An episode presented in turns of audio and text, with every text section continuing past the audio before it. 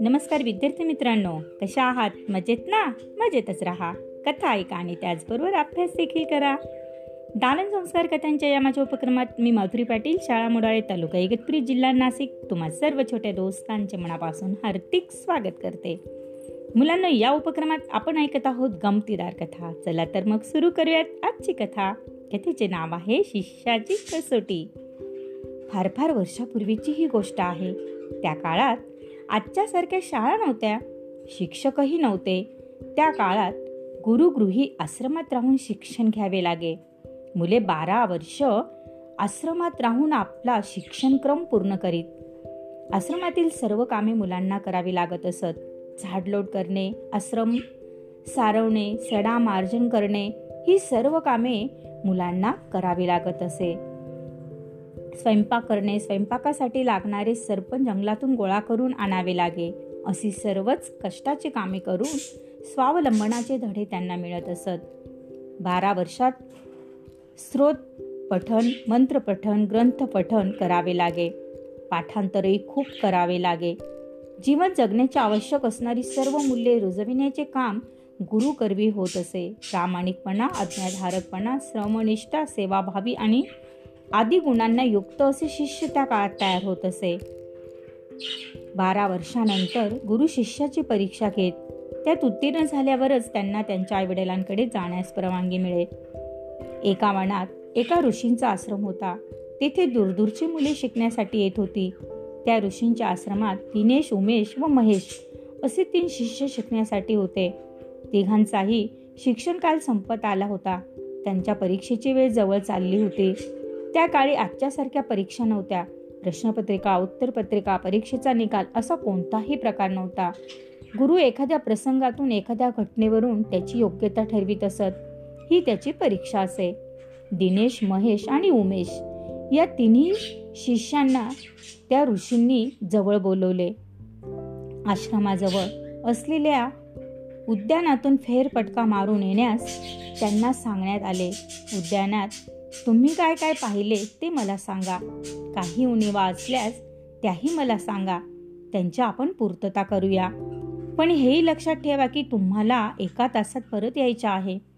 गुरुच्या आज्ञेनुसार ते तिघेही उद्यानात निघून गेले. उद्यानामध्ये फेरफटका मारून निरीक्षण करून एक तासानंतर सर्वप्रथम दिनेश परत आला. तो आपल्या गुरूंना सांगू लागला की आपले उद्यान खूपच मोठे आहे. विविध प्रकारची फळझाडे फुलझाडे हे देखील आहेत. मध्यभागी एक छानसा तलाव आहे. त्या तलावाच्या काठी मला एक गाय वासरासह दिसली. काही फळझाडांना फळे आलेली आहेत पण ती अजून कच्ची असल्यामुळे मी ती फळे खाण्याचा मोह आवरला. थोड्या वेळाने तेथे महेश आला.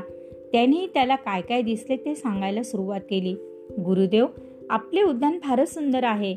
डौलदार बहारदार डेरेदार अशी अनेक झाडे आहेत. काही फळझाडे आणि फुलझाडेही आहेत. फळझाडांपाशी फ येताच फळे तोडून खाण्याचा मोह मला झाला. पण आपण रागवाल म्हणून मी तो तो मोह टा आवरला. उद्यानाच्या मध्यभागी एक छान तळे आहे. त्या तळ्याकाठी एक वासरू चिखलात रुतलेले मला दिसले. त्याची आई त्या वासराला चाटत हंबरडा फोडत त्या वासराभोवती फिरताना मला दिसली. त्या वासराला चिखलातून काढणे आवश्यक होते. पण आपण दिलेली एक तासाची वेळ संपत आल्याने मी घाईघाईने तसाच निघून आलो. बराच वेळ उलटून गेल्यानंतर महेश तेथे आला. क्षमा असावी गुरुदेव. मला यायला उशीर झाला. पुढे तो म्हणाला मी उद्यानात फेरपटका मारत असताना अनेक सुंदर सुंदर फळझाडे पाहिली.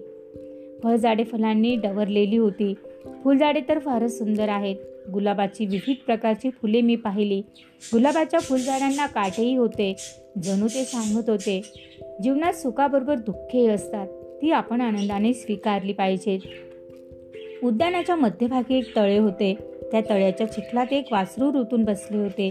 त्याची आई वासराच्या सुटकेसाठी धडपड अस धडपड करत असताना मी पाहिले. त्या वासराची सुटका करणे हे माझे प्रथम कर्तव्य समजले. संकटात सापडलेल्या जीवांना मदत करणे हा तर मानवाचा धर्म आहे असे मानून मी त्या वासराला चिखलातून बाहेर काढले. म्हणूनच तर मला परतायला उशीर झाला. क्षमा असावी गुरुदेव. गुरुजींनी तिघांना जवळ घेतले. उमेश हा एकटाच परीक्षेत उत्तीर्ण झाल्याचे त्यांनी जाहीर केले. उमेशला फळा फुलांचा मोह तर नाहीच संकटात सापडल्यांना मदत करण्याची त्याची वृत्ती बनली आहे. तो निर्मोही स्वार्थत्यागी दयाळू असा आदर्श नागरिक होईल असा मला विश्वास नव्हे तर खात्री आहे.